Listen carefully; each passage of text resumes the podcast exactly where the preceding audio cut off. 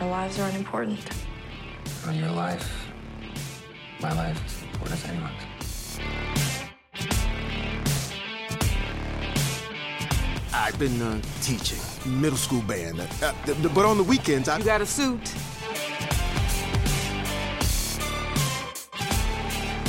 Yeah, maybe. By then we'll know what it feels like. What does it feel like? You will find me a respectful, quiet, passive observer.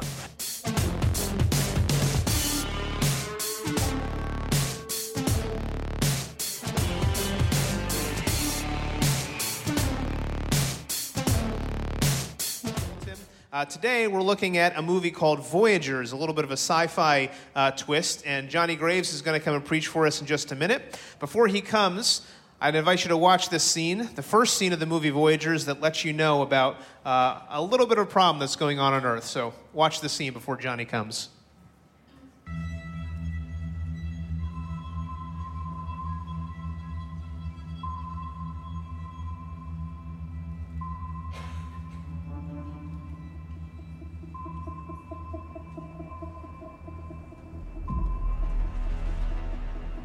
The blue indicates water, the red is oxygen.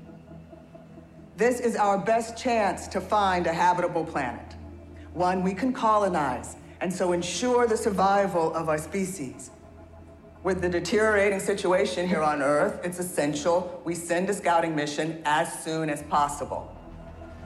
The voyage there will take 86 years. So the crew will reproduce on board the ship, and their grandchildren will be the ones who reach the planet.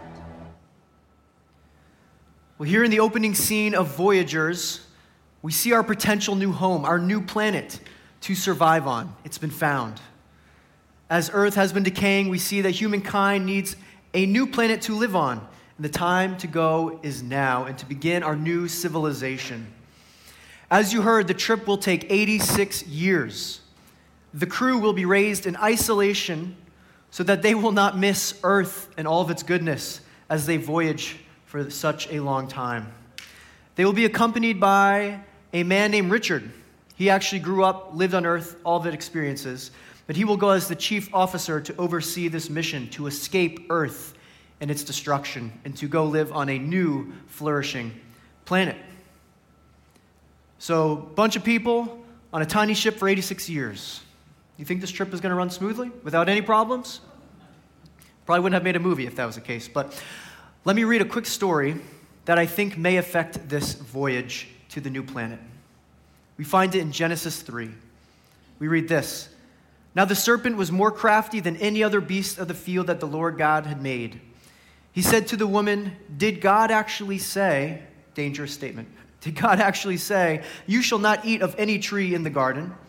And the woman said to the serpent, We may eat of the fruit of the trees in the garden, but God said, You shall not eat of the fruit of the tree that is in the midst of the garden, neither shall you touch it, lest you die. But the serpent said to the woman, You will not surely die. For God knows that when you eat of it, your eyes will be opened, and you will be like God, knowing good and evil.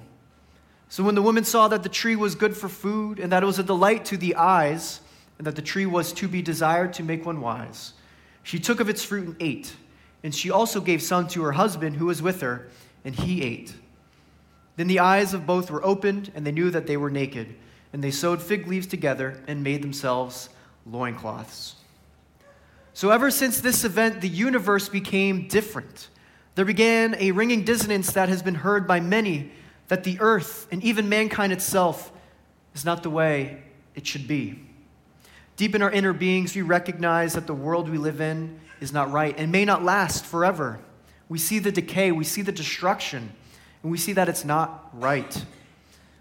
Once sin entered the world, creation began its groaning to be released from its bondage. And some see this as purely a physical problem that only affects the physical earth, and it can be solved. Things like climate change and death by means of science and medicine. Or, if necessary, like we see in the movie, we could just escape it and go somewhere else and start, start a new, new life somewhere. And that's what we see in the opening scene of Voyagers. But what's interesting is In the movie Voyagers, they recognize that it might not just be a physical problem. I think they acknowledge that there is an internal problem with the crew. And how they choose to solve that problem is very intriguing. It sends an interesting message about good and evil, about what is right and what is wrong. Because so far in the first opening scenes of the movie, things are running smooth. The crew does what they're supposed to, they're conflict free, they do the same routine every day. You see them in the first few scenes, they drink this little blue drink every single morning. There's vitamins in it, helps them each day. But two of the main characters, Zach and Christopher, they find out something about this blue drink that they have every day. And it's very interesting. Let's see what they find.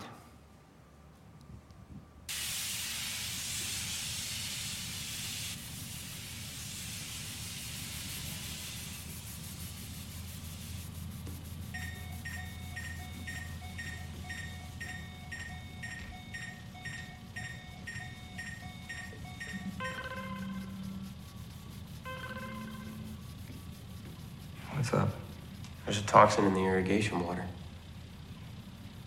We'll replace the filter and test it again. It's coming from us. It's in our urine. Yeah, it's from something we've eaten. Are we eating something toxic? It'd be toxic for a plant that relies solely on water, but you're stronger than that. What is it? What's the chemical? I don't know. Just change that filter.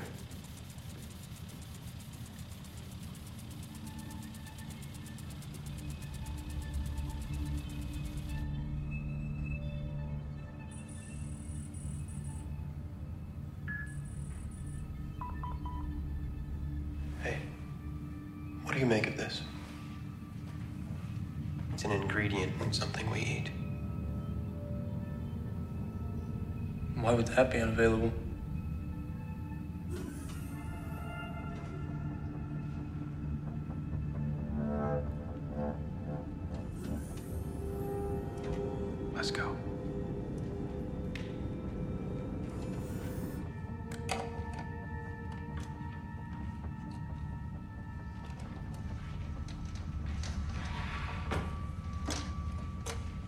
You get past the firewall? By connecting directly to the processor. It's the same way I got into the design plans.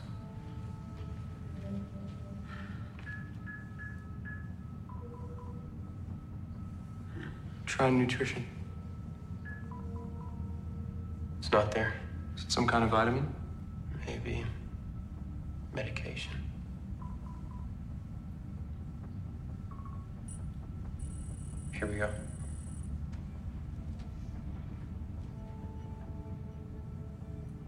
The active ingredient in daily beverage A.02. Combined with blue alkaline syrup to counter stomach irritation. Blue. It's the blue. The effect is enhanced when consuming it with food. What effect? I thought it was just an enzyme for digestion. Personality becomes dull and docile. Eliminates sexual desire and sensation. Decreased pleasure response. Decreased pleasure response? I want increased pleasure. They're drugging us. What did they find? The blue drink reduces their pleasure, creates a dull personality, decreases sensation. They're being drugged. Why? To keep them conflict free, to keep them focused on their mission. But I think it's interesting that they have attributed evil, sin, conflict to humanity's pleasure, humanity's desires. And I think we actually see that in Genesis 3. You see in the garden, what we read with Eve is that the tree was desired to make one wise. And that Hebrew word is hamad, which can be translated also as to take pleasure in. So, what was originally probably the most pure, genuine, innocent pleasure that was found in God shifted once sin entered the world to a selfish, self serving, corrupt by sin pleasure. And pleasure, this is not just a romantic term, but we can experience pleasure in all areas of life success in job, sports, school. But that pleasure was downgraded once sin came into the world. And C.S. Lewis nails it when he says, It would seem that our Lord finds our desires not too strong, but too weak, too content with the small things in life when there's so much more. And Eve was willing to risk, Eve was willing to sin to achieve the pleasure that she desired.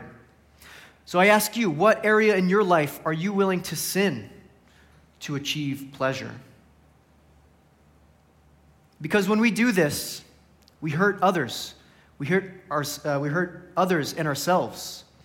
And in this movie, they try to solve this sinful, selfish pleasure by drugging them and not allowing them to feel anything by taking this blue drink. But when Zach and Christopher find this information out, they stop taking the blue drink. And their sin stained desires overcome them, bad, immoral decisions are made. And throughout this story, we'll see that to be true. And over the last couple of months, we've been exploring different worldviews and how it affects our lives. And today, the worldview of morality what is right, what is wrong, how do we respond to those things is in question here in the movie Voyagers. Because when it comes to this worldview, time and time again, what do we do? When we make a wrong decision, we blame someone else. We just want to live the way we want. In Genesis, we saw that. Adam blamed Eve, Eve blamed the serpent, no one wants to take ownership and look at themselves. And we find that same problem in this story, and even in our own lives. And I believe we have a problem today blaming our failures and immoral decisions on something other than ourselves. We don't respond the right way. And I know the, the root of this problem. You ready for this? The problem is an alien. It's an alien. I'm telling you. I know a lot of you are we're the pastors, get this guy off stage. I don't know what this guy's doing, uh, but hang tight with me. I think I'm going to be able to convince you. I actually did my own version a year ago of this uh, meme that's been going around. Uh, this was quarantine hair and all. Uh, so, aliens, hang tight with me. I think I'm going to convince you. And even in the movie Voyagers, I think we're going to see the same thing. But I don't think it's going to be an alien in the way you may normally think. So, when it comes to our immoral decisions, we as a culture respond to it wrongly in three ways. And we're going to look at those three ways through this movie. We either flight, we fight, or we think. You know, there's that physiological response that we have, the flight or fight. Uh, I use those two, and I add this third one that I think we often use, th- which is think. And we're going to explore these today. And I hope by the end we can find a better way to respond, the gospel way. But before we dive in, let's pray. God, thank you for this morning. Thank you for a chance to worship you. And I just pray as we reflect on ourselves that we, you will open our eyes to who we are, but then also open our eyes to who we are in you, Lord. And we pray this in Jesus' name. Amen. Now, if you remember in our story, Zach and Christopher found out this information about the blue drink, and they stop taking it. Reduce, uh, that reduced their pleasure and sensation.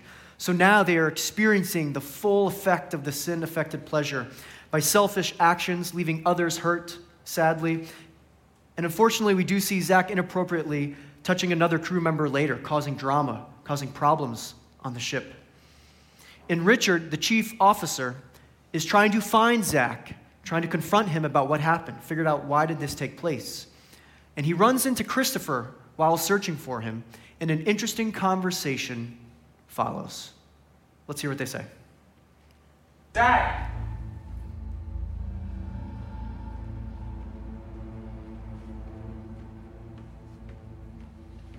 Zach! Phoebe, have you seen Zach? No, but I heard what he did. Has he done anything like that before? I don't know, but he stopped taking the blue. Are you sure? I saw him pour it out. Christopher, you seen Zach? You heard what he did? And you think that's okay? No. Good. Glad to hear it. He's not taking the blue. Are you? Why would I? It's a drug. You're drugging us. Mission made a decision to administer medication to help with impulse control, to prevent exactly this kind of thing from happening. It's the only way to deal with living like this. We didn't ask to be here. Nobody chooses what they're born into. But you have to find a way to live your life. You gotta decide what kind of person you want to be. You gotta try to be good. Why? We're just gonna die in the end, so why can't we do what we want?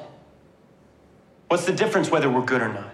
There's a big difference. Well, I don't see it. Are we still doing the repair? Yeah. Come on. The first wrong response we see to this problem of morality, of poor decisions made, is flight. We run.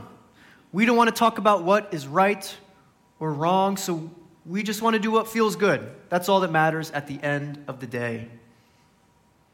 Christopher is confronted to talk about this, about the bad decisions, and he wants nothing to do with it. His response why? We're just going to die in the end. So why can't we just do what we want? Let me just go and be. And I think many of us respond the same way in life. We're confronted about a bad decision we've made at home or work. We just run. You know, don't put the mirror up to me. I don't want to look. And when we do this, we begin to live in ignorance.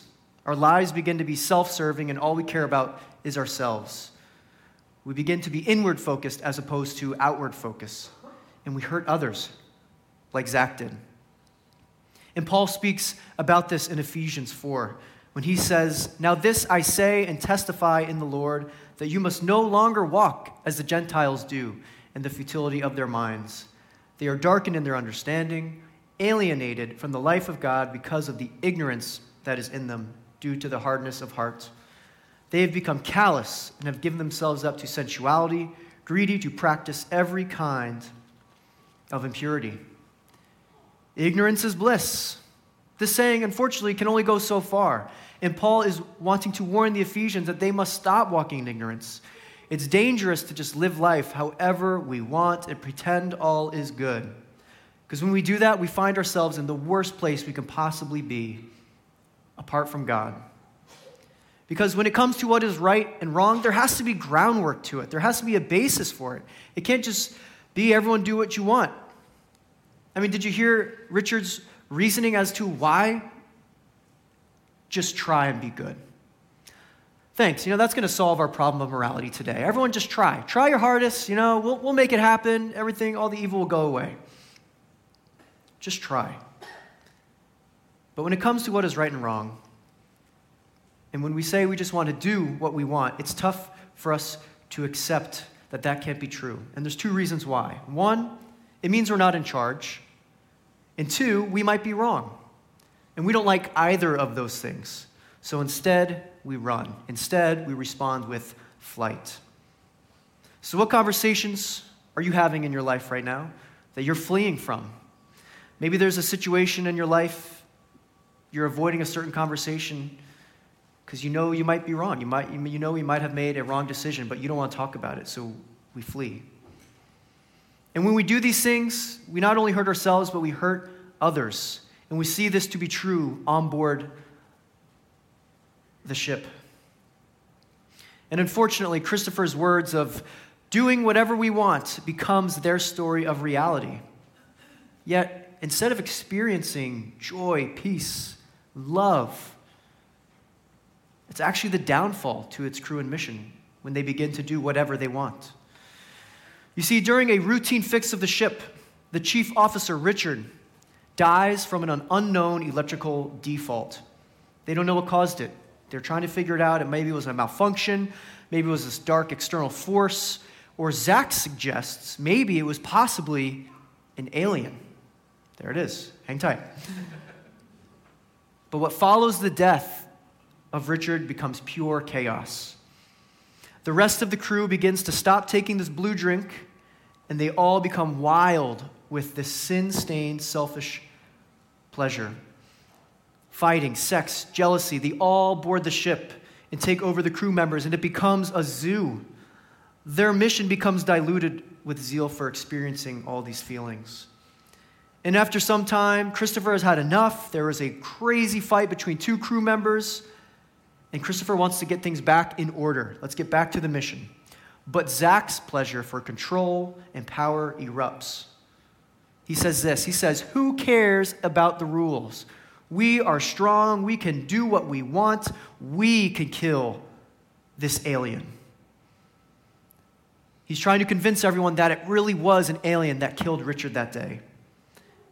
And he rallies up some people to join him, and sides have been created. Enemies are forming. And later on, Christopher and his team, they actually find out what actually happened and how Richard died that day. What they found was Zach was in the control room, and during the routine fix, Zach sent an electrical shock and killed Richard on purpose. And the whole crew is watching the video being played before them all. And they found out that it was no alien that killed Richard, but it was Zach. And Zach's response is very interesting, one I think we may see often today.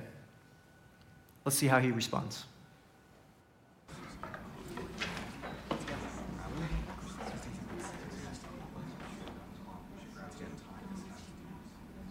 It's true. I did it. I killed him.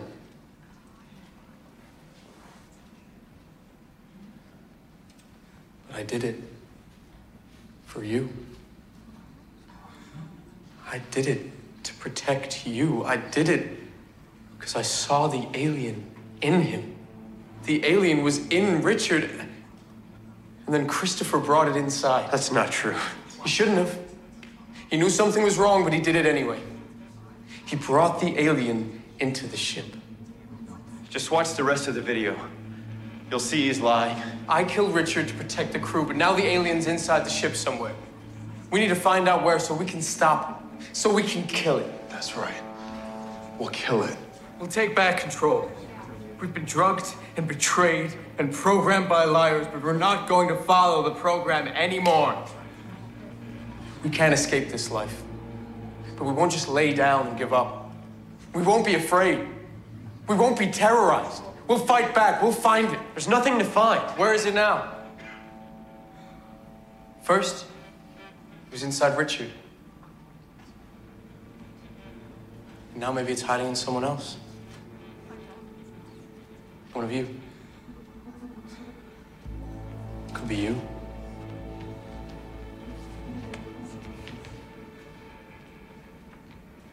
Or you.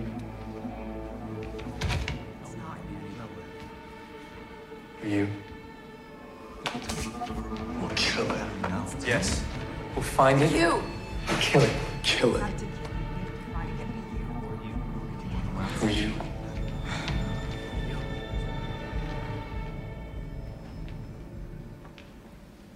Or him.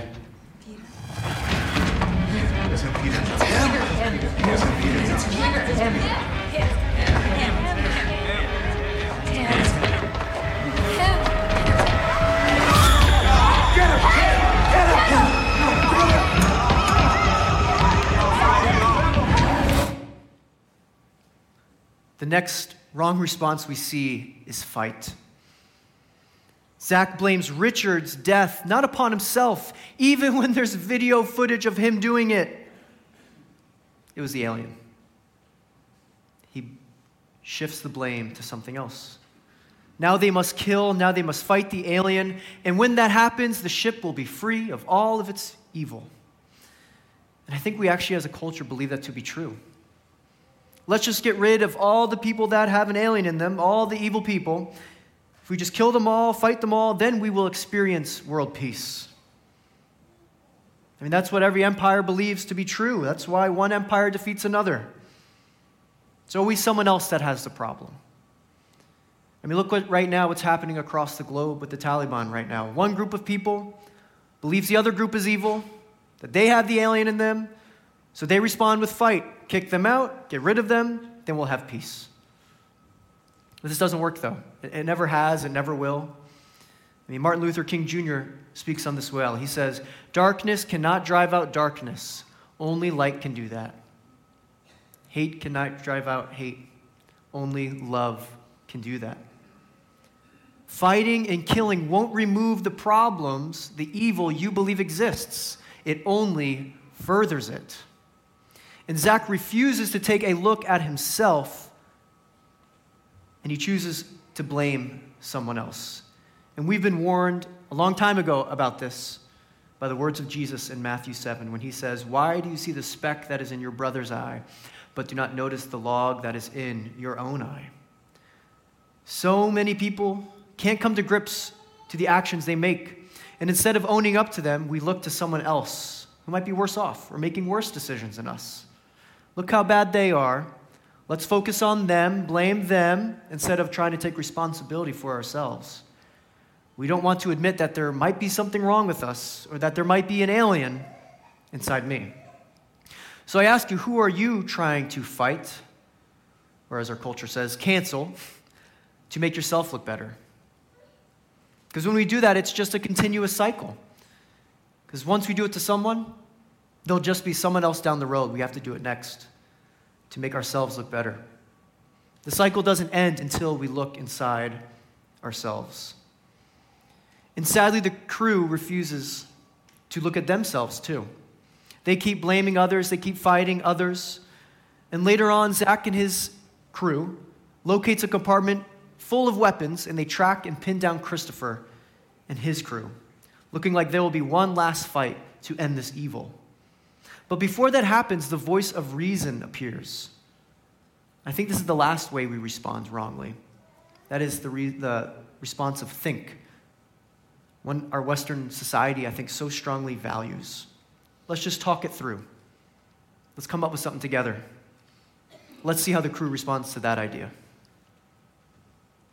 Have you all gone crazy? Have you? Don't you see? All of this is against our nature. This is not who we are. This is who we are. But we don't have to act this way. We can think. We can decide to be different. Shut up, you genetic defect. We can decide which is better. Shut up. Shut up. Let me speak. We're trying to make sense here and you are not listening. Shut up. Shut up. Shut up. Shut up. Shut up. Shut up. Shut up. Which is better? To have rules and agree or or to run wild and fight? To run wild. Do you want to listen to reason and and figure out a plan or do- Sadly, the voice of reason is shut down. But what she was crying for was for them to sit, to think through, to overcome this nature of evil. And that's possible if we're just smarter. We just think through this. Their nature of blaming others can be thrown away and we can accomplish our mission. But this is our Western philosophy today that we can accomplish world peace. We can accomplish our mission by thinking and reason and education. If you remember last week, Pastor Dave spoke deeply on this topic. America's history shows education went from faith based to secular based. Education became our God. Education became the answer to solve all of our problems. And if we do that, there will be less evil in the world. And that's what's taught here. Think harder, put into practice some valuable methods, and then we can remove the alien. If we just establish order, institute a noble government, that is when we will have success in life and flourish, and there will be no more evil. I've never found that to be true. I, have looked up history books, and I can't find a government that has been able to eliminate evil. And it's such a lie we've bought into today in our Western thinking that if the good laws are in place, the evil will be gone from our society, all will be well. Like if we make, make certain things illegal, the evil will go along with it. No government can eliminate evil, no rule, no ruler can remove sin by establishing laws. That wouldn't make our country more Christian, more righteous. And this is not to say that government, laws, or coming together and thinking through things is evil or that it's wrong or that we shouldn't care about these things. But what we have to stop doing is setting them up to achieve something that they were never meant to achieve. If we put all our hope in them to achieve that, we'll just find ourselves constantly bitter and upset. The sad thing is, the church has bought into this lie as well. We believe if certain biblical laws are in place in our government, people will be more righteous, our country will be more Christian. But it can't do that. It can't do that. And Paul actually says it's the opposite in Romans 7. He says, I was once alive apart from the law. But when the commandment came, sin came alive and I died. The very commandment that promised life proved to be death to me. The law only proved to be death to me. Yet for some reason, so many of us thinks it makes us alive and righteous and more Christian. For example, if the government all of a sudden made getting drunk illegal, it wouldn't make our country more Christian, more righteous. First of all, no one's probably really going to follow that law. Like, let's be honest here. Like, probably not. Like, all of a sudden on Friday nights, people are going to say, you know what, just one IPA tonight. I'm good. I can't have more than that. Don't want to break the law. If it's a double, let's go halves. That person's more accepted by God, more righteous in his eyes. No. And second, even if they did that, they wouldn't make them more righteous before the eyes of God. And we aren't the first ones to believe this lie. When I read the Gospels, I see the Pharisees also believed it that if they instituted, mandated these laws and rules and strictly lived by them, when God looks at them, they will be righteous. The alien will be removed. So I ask you do you look to the law to make one righteous? Because I wonder how Jesus wanted to make us righteous. You know, because when Jesus came, he didn't come to establish Christian law in the Roman Empire. Jesus didn't come to overthrow the Roman Empire. Jesus didn't come to run in the next ballot box on the next election. That's not how he was going to respond with this problem of morality and evil. What did he do? Jesus gave up his power. Jesus surrendered his life. And what he told his disciples was this lay down your sword. Lay down your sword. Why? Because my kingdom is not of this world. So stop focusing and putting all your emotions, all your passion into the one you're temporarily living in, and start focusing on the one that you will live in eternally. I want you to preach about a better kingdom, the eternal one. That's why I'm here. And this is where we find the truth about the alien that an alien does exist. It's not an external force that can be fled from, we can't run away from it. It's not an external force that can be fought, we can eliminate it. And it's not even one that can be reasoned with. It's an internal alien in each and every one of us. And that's what they got wrong in this movie, Voyagers. They never did solve that problem, they never solved the alien problem. So, as the movie ended, they eventually made it to this new planet, but it was so anticlimactic. The reason is that the evil destruction from earth they were hoping to leave and flee from, they only brought it with them to the new planet. It wasn't hopeful. What we'd expect on this new planet would not be any different than what we are experiencing right now. We have to stop acting as though all of our problems are purely physical or an objective problem that we can solve. Because solving some of Earth's physical problems will not prevent us from dying.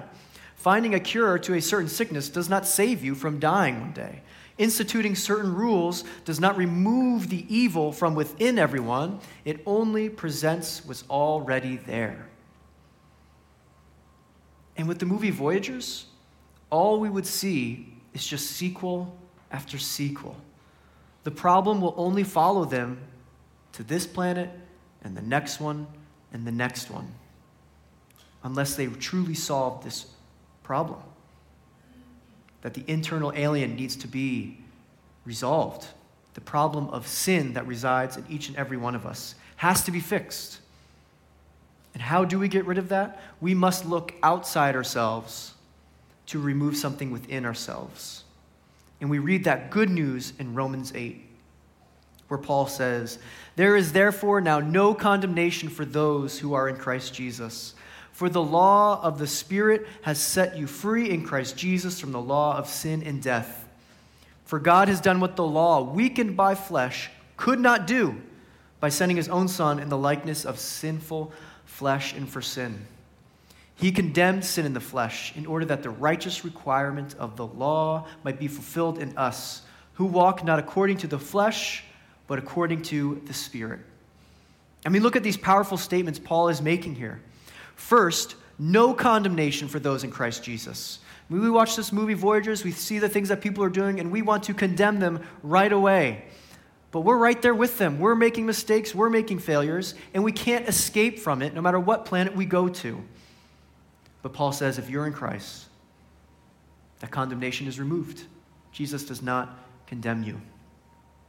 Then Paul later says, We are set free from the law of sin and death. We no longer need to enslave ourselves to the law to become righteous in God's eyes. It's not possible. We can't raise the law to an unhealthy level of making someone more righteous and more Christian. It was never meant to do that. Jesus makes us righteous. Rest in that fact. Remind yourself of the truth that it was Jesus all along, the gospel of grace that makes us righteous before God's eyes because of what He accomplished on the cross for you. We could never do that. He killed the alien inside us on the cross that day, setting us free. That gospel is real, it is true. It is here for you to accept today. We must surrender our lives before Him to let Him do what only He can. And only then, once that alien is removed, then this problem of morality of good and evil can be resolved. So submit to the Lord, let Him transform you the way nothing else can, and only the gospel and Jesus can do that. So let Jesus do His work. Let Jesus do His work. I'm going to invite the worship team up now as we close in prayer. God, we thank you for opening our eyes to who we are.